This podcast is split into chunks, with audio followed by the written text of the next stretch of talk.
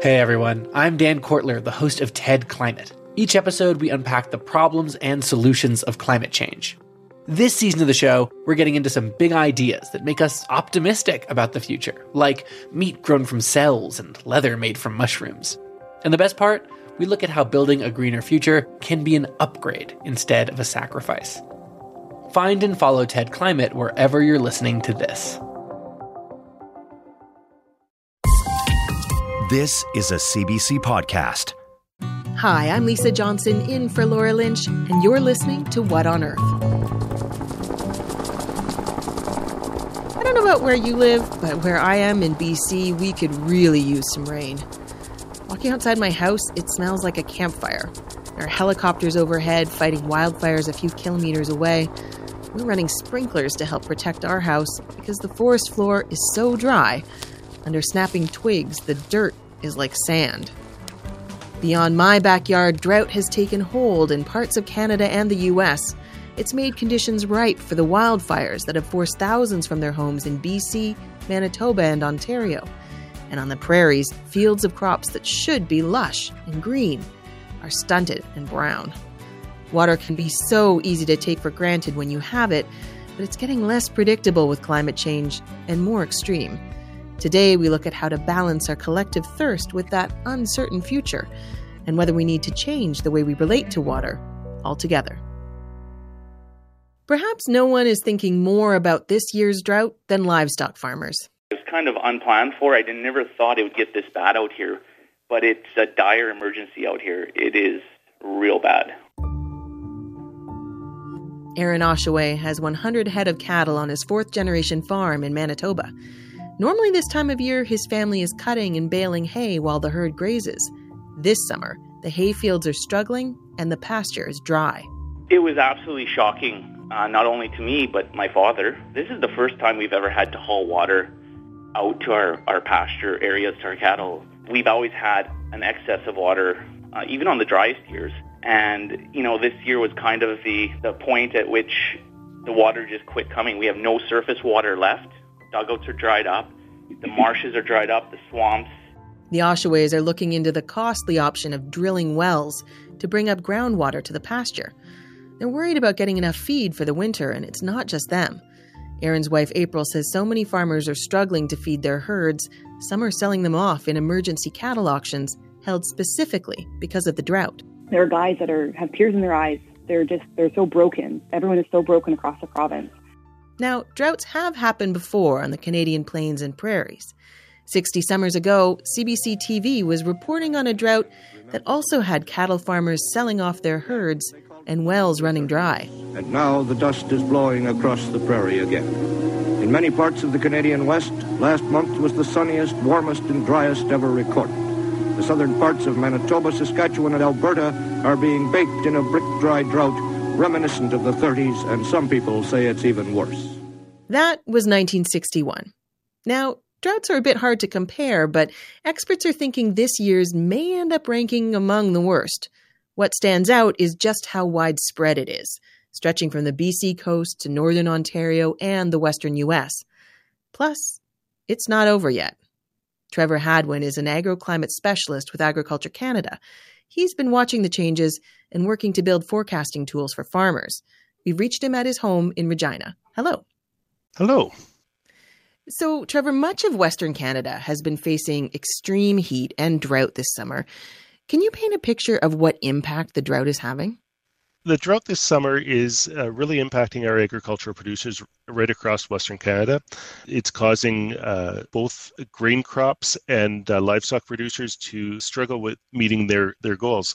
Yields are being impacted. Production is certainly being impacted. With livestock producers, we're dealing with water shortages and feed shortages, and producers having to decide to reduce their herds in terms of livestock.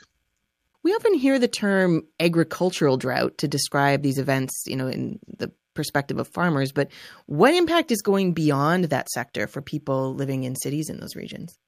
Quite often, drought does not impact areas outside the agricultural industry that heavily. However, during severe droughts like 2001 and 2, and the last droughts that we're dealing with right now, 2021, we are seeing issues that go well beyond the agricultural industry. In terms of some urban areas, we're certainly dealing with smoke and health challenges regarding the fires that are burning due to drought. Feed costs are going up, as well as our grocery bills will go up because it's costing more to produce livestock and more to produce our produce and grains. Certain areas have seen breakage of water lines and gas lines and power meters and a whole lot of different damage from drought due to ground settling as well and drying out. Oh. The other big pieces in terms of drought that we often don't anticipate is looking at our transportation networks and looking at how food is moved throughout the country or other goods are moved throughout the country. We're looking at concerns for transportation of grains and other products through British Columbia and other areas that have fires because the rail networks and the highway systems tend to get closed in certain areas, and that disrupts our transportation network. So drought does have an impact on agriculture, obviously, but the realm of impacts going beyond agriculture is quite immense when you start to look at severe droughts and how it might impact people's lives and the economy in general. Well, thinking about other extreme weather events that we've even seen this summer, like flooding and wildfires, you know, they're so easy to like visually see. They get a lot of attention. How does that compare to drought? We don't look at drought as a huge impact often because we don't see it. Tornadoes and floods and extreme weather like hail, and we see them on the news all the time, and they get a lot of attention, where drought is more of a creeping disaster most years. So it starts out very slow and it lasts a long period of time, so people adjust to it. You don't see it as that big flash image. Adding all this up, these widespread impacts, what are the costs of drought in Canada? When we look at drought, it's really hard to put a price tag on it. We have done a number of studies over the last number of droughts and looked at it as one of the costliest natural disasters in Canada. So, you know, what do we do about it? We can't make it rain, but you and your colleagues have been working on new tools for forecasting drought. Can you tell me about how the new drought outlook works? We can't make it rain, but we can be prepared for when it doesn't rain. And that's the idea of the new drought forecasting tools that we are putting out. It's part of our drought early warning system that we're developing. So monitoring drought and providing a context of where we are on a regular basis is very important for people to know where to plan for and how to plan for the future. 30 days in advance currently is what we have the availability to do. So we can tell producers that the drought situation is going to worsen, it's going to improve, areas are going to move into a drought that weren't in a drought before, or areas that were in a drought are actually going to come out of drought situations. Now, can you give us a little preview? Is there any relief in sight for August? Looking at the forecast right now, we're seeing scattered rainfall throughout Western Canada in localized areas, but not widespread, well-developed systems. So unfortunately, what we're seeing is drought continuing and probably intensifying in large portions of Western Canada through the early part of August. Not good news at all for producers out there. Not good news for fires in Western Canada as well, considering the situation we're in overall, pretty devastating to a large number of industries. When we think about climate change and how much more unpredictable precipitation can be, how does that amp up the need for tools to look ahead and prepare for drought? Climate change provides a unique challenge to agriculture. Agriculture in Western Canada is mostly rain-fed and highly dependent on when that rainfall comes. So it's not just the amount of rain that we're receiving, it's not just the temperatures that we're receiving, it's the timing of that rainfall and the plant's usage of the moisture that it can receive. So as we move into a more disrupted climate, we are dealing with more unpredictability. We need to provide those recommendations to producers so that they can make better decisions in terms of how they are going to adapt on their farm and make changes in their management practices to be better prepared for situations of drought into the future. Trevor Hadwin, thank you for joining us. Thank you very much. When the water we need isn't coming from above, we can look below to groundwater held in aquifers. But our next guest cautions that is not a get-out-of-drought-free card, especially in the unpredictable future of climate change. Jay Familietti is Executive Director of the Global Institute for Water Security at the University of Saskatchewan. Hello. Hey, thanks for having me. So you look at freshwater around the world. What are the trends when it comes to climate change and the availability of that freshwater globally? It's really changing quite rapidly and with very distinctive patterns. We're seeing the high latitude areas of the world getting wetter and the low latitude areas of the world getting wetter, and in between the mid-latitude areas getting drier. And then we're also seeing these hot spots where the ice sheets are melting and glaciers are melting and groundwater is being overused. And we're also seeing the hot spots that are showing up that represent the increasing frequency of the strengthening of the flooding and drought. So it's a compelling picture. You've written about the global groundwater crisis and the potential for even violent conflict coming out of it. Is that like sci-fi, or is that a reality of what could be happening in the world? It's a real thing. I mean, sometimes I think it gets a little overblown and it certainly captures the imagination. But the reality is, I think, as we look towards the future, we will probably see more of it. A lot of the regional water scarcity issues span political boundaries. They could be states, they could be provinces, they could be international boundaries. And it could be a river basin, or it could be a groundwater aquifer. And it's really difficult to get people to, to come to the table and have a reasonable discussion. And those groundwater sources are getting depleted. What happens when it runs out in a place? Do you just drill further and drill further? What do you do? Well, you can if you are very wealthy. But at some point, you literally reach the bottom. As we go deeper into aquifers, the quality of the water degrades, and it gets more expensive to dig those deeper wells, and it's more expensive to pump out the water if there is any water. Some places we don't actually know how much groundwater is left. We know that the quality is degrading. We just haven't done the exploration of our groundwater aquifers the way that we would have if they were oil reservoirs. Well, let's talk about Canada now, looking at climate change and the freshwater that we need here to be growing food, and the drought we're in right now. What challenges or opportunities does that pose for Canada? We look around the global south, we see these places that are running out of water. And so that points to opportunities for Canada to fill this global food gap. On the other hand, we've got this incredibly variable water cycle now. So we're in the middle of this really tremendous drought. It's having huge impact on agricultural productivity. I think that there's a challenge and there's an opportunity for us ahead as we think about groundwater and surface water availability.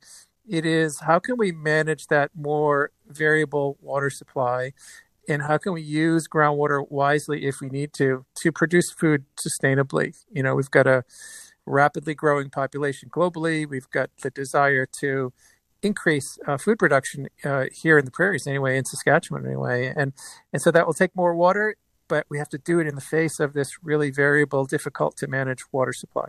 How do you balance that? Like the benefit of being able to maybe grow more food if you're irrigating more land against the risk of depleting resources?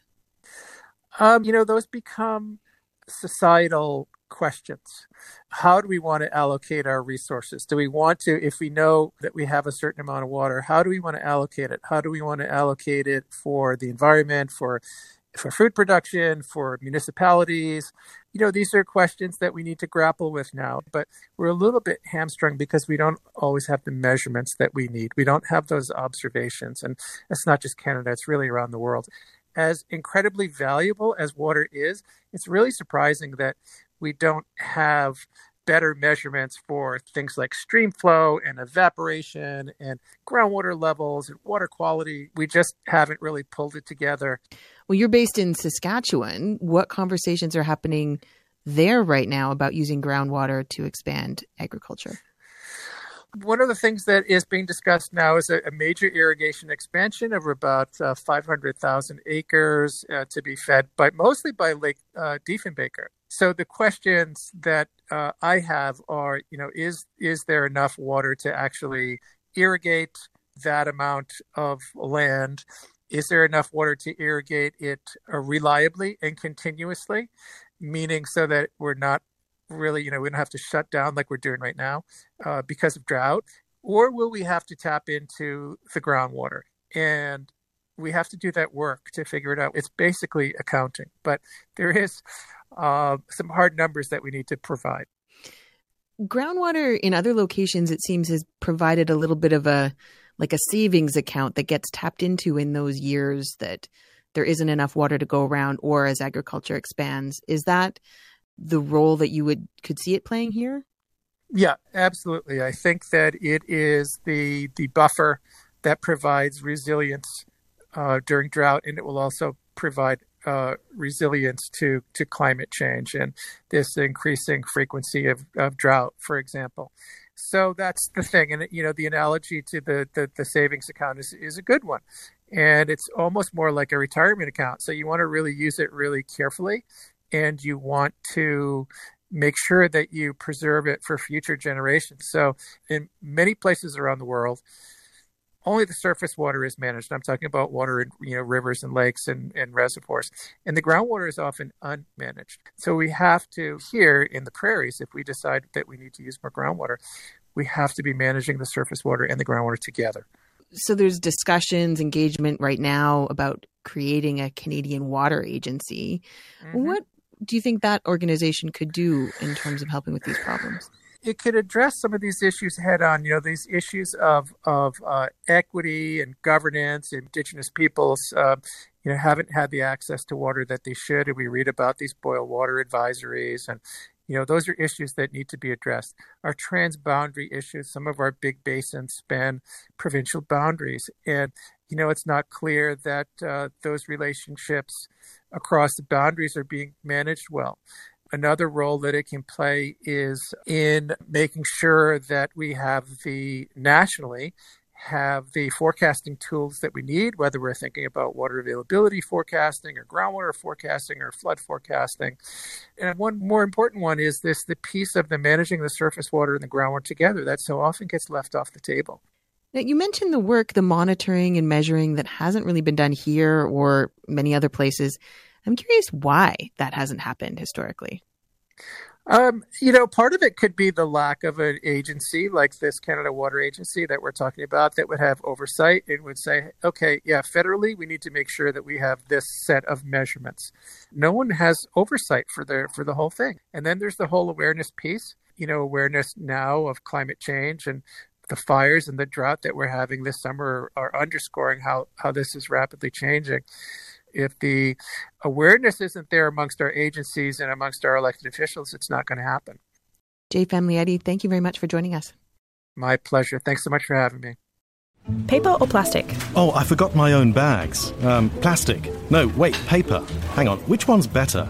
I don't know. Don't stress, Neil. The podcast Living Planet is here to help. We know you want to do what's right for the planet, but you're busy and you have to make 1,000 small decisions every day. So we endeavor to answer, what's better? Cotton or polyester? Tea or coffee? For answers to these environmental conundrums and your questions, subscribe to Living Planet wherever you listen to podcasts.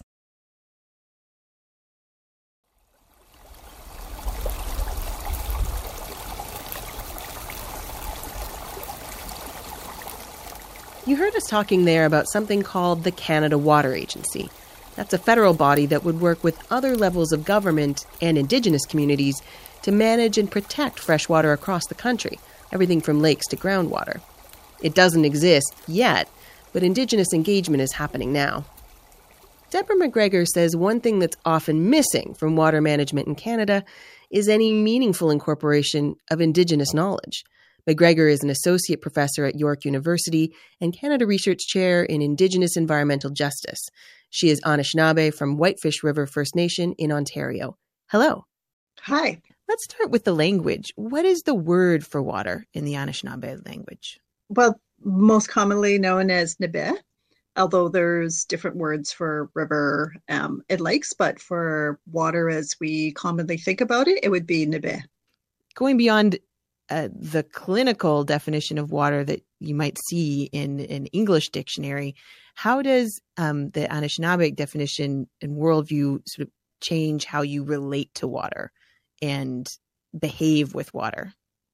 I think the best way that I can explain it is, and I guess I can speak to Anishinaabeg perspective the best, is certainly we do understand water in the same way that I guess science would, that you'd find in any kind of dictionary. Water is H2O, a colorless, tasteless liquid, but it's way more than that. The concept of water, the relationship to water is a lot broader. So water is understood to be life-giving, thought about as being life itself, having agency in the world, having a say in how things happen. Water is understood as having personality, which is becoming increasingly recognized. And what people do, or humans do, is try to develop appropriate and reciprocal relationships with water, because they do have common goals, which is to support life. But water is understood as having its own entity. It's not just there for people to use, although we can use it, but you would be working on developing appropriate, respectful, ethical relationships with water. There's a temptation that I've read about, and that perhaps I'm also living with, to, when you describe like water doing its own thing, water having agency, for, you know, an outsider to the culture to maybe think of that metaphorically or poetically, but maybe I shouldn't be. How should that be understood? So I live in the Great Lakes area. So in Ontario, Great Lakes area. So we think about the Great Lakes as having, each Great Lake actually having its own personality, having its own agency. And we would bother to try to develop a relationship with the water. So when you're going to go on the water, there would be protocols that would be followed in order to engage, either use water or move across water in terms of transportation. There was this recognition that there was a way that you related to water appropriately, because there is a dualism to water. So water supports life and is life, but it also can take life. So in the culture, there were processes and protocols in place that would ensure that people related to water in appropriate ways so that life could continue. Because water also doesn't just support human life, which tends to be a big priority in Canadian legislation and in protecting water. Water also supports aquatic life, other forms of life, wildlife that depend on water for drinking or moving or living. So Indigenous concepts of water go beyond just what humans benefit from or how humans use it. So what does it mean to manage or look after fresh water from this perspective? Or is like manage the absolute wrong word to use?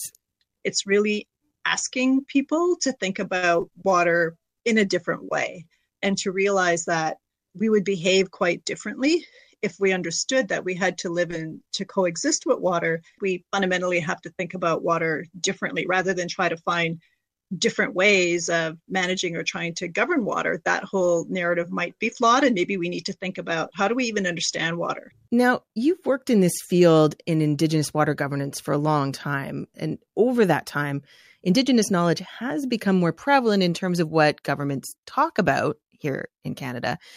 But have you seen much progress into actually incorporating Indigenous worldviews or laws into practice?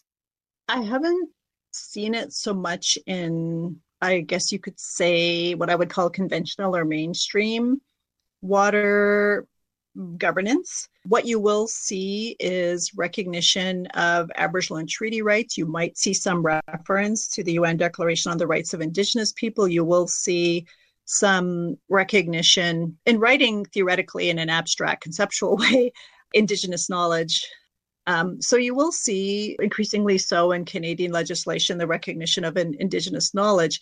But what that sort of looks like in practice is a whole other matter. What tends to happen is it's still marginalized. Like you'll see it in a little box in a report or something like that. Oh, and by the way, Indigenous peoples think about water this way.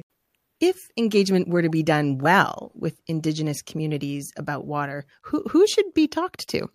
The typical sort of response in developing legislation or public policy around water is to go to the political territorial organizations or the national Indigenous organizations, which is appropriate. That absolutely should happen. But that's limited. You need to go beyond that. In developing the Chiefs of Ontario Water Declaration, they went also to elders, knowledge keepers. Women have to be involved in the Anishinaabeg tradition. It's the women who speak for water. And so you're going to a whole range of different people, the people who actually hold a lot of the knowledge, understanding, and laws regarding water. Now, you and other scholars have written about just how different Indigenous worldviews are from the way settler governments tend to manage and assign rights to water. How do you see them working together, or can they? I think they can. There definitely is overlap in terms of understanding, like recognizing, hey, we've got a crisis on our hands.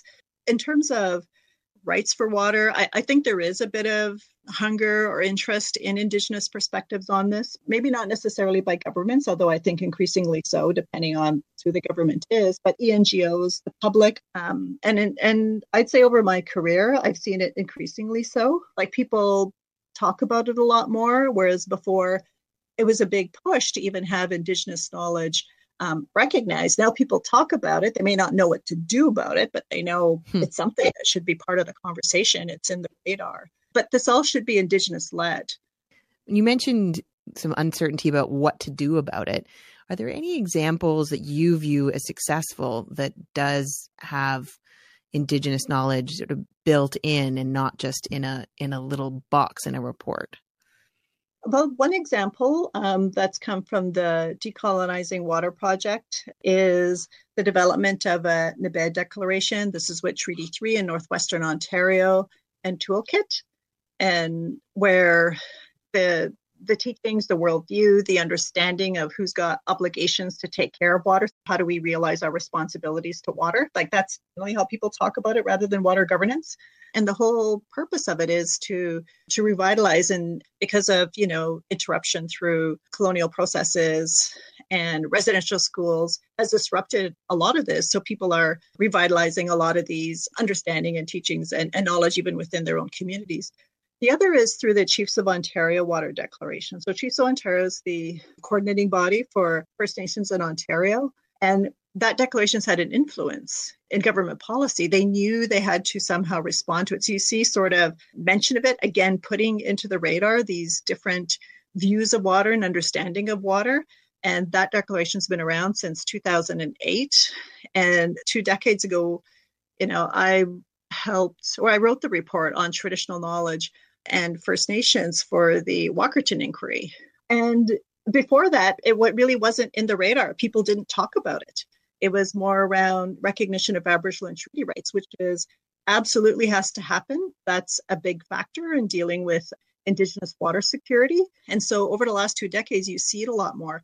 And people are becoming interested in how, you know, Indigenous knowledge, traditional knowledge, there's different terminology for this, traditional ecological knowledge can work with science together in different ways to try to address the big, you know, water insecurity challenges that we might all be facing.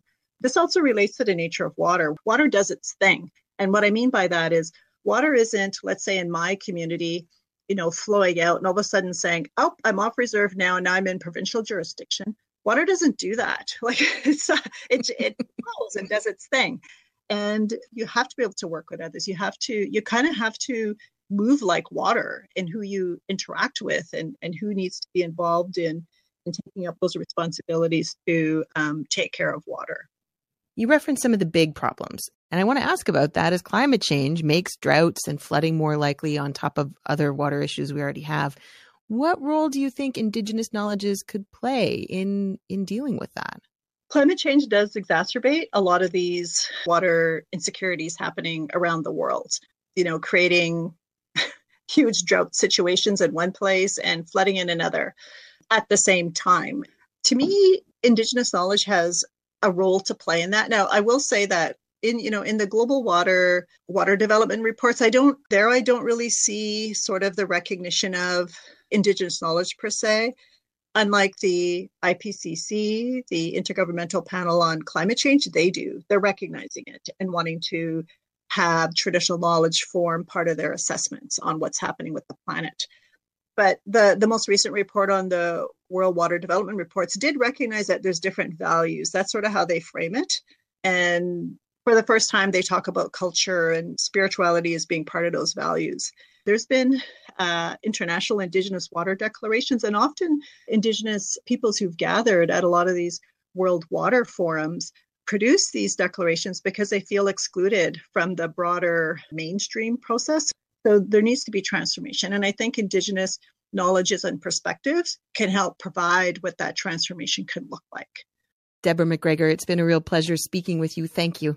Thank you for having me. And hopefully some of what I shared might be some food for thought for listeners. We give the last word to Harley Bastien. Okay.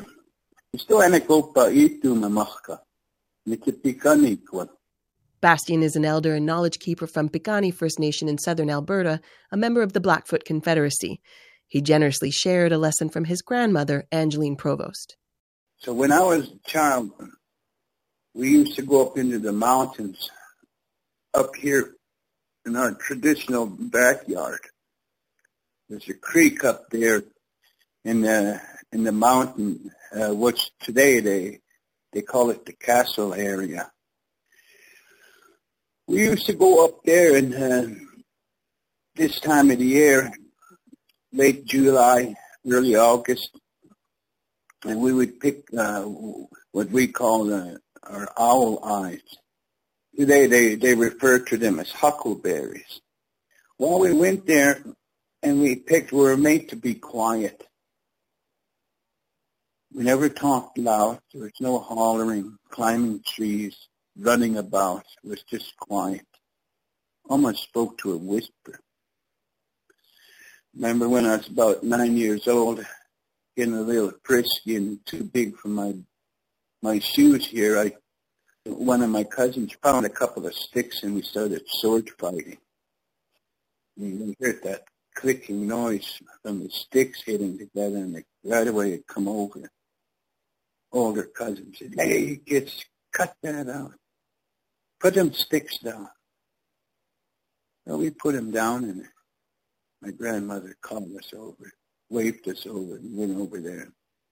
Gave us heck. She said, "We keep quiet when we come to the mountains.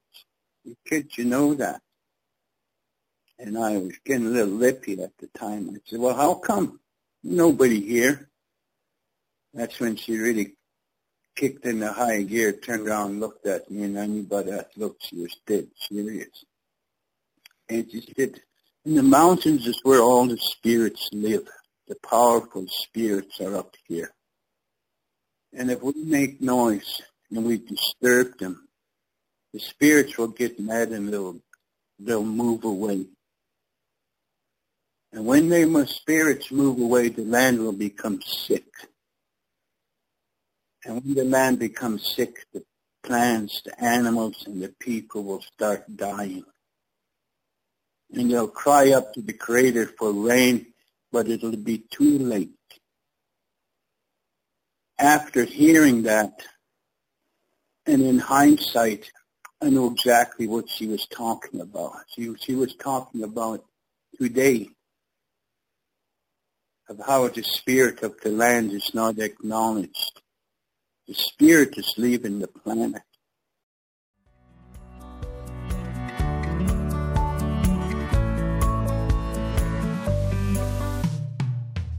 We'll leave you with that. If you like what you're hearing on the podcast, please give us a review and tell a friend. Looking ahead, the world has been opening back up from the pandemic, but it's making some ask, are there parts of what was normal we could really do without? We're working on an episode about consumption, from the stuff we buy to the overseas vacations we book, and asking, is making do with less part of the climate change solution? We want to hear from you. Send us your thoughts, earth@cbc.ca. Thanks this week to the What on Earth team, associate producer Serena Renner. Our engineer is Matthias Wolfson. This week, Molly Siegel is our senior producer. I'm Lisa Johnson, in for Laura Lynch. Thank you for listening.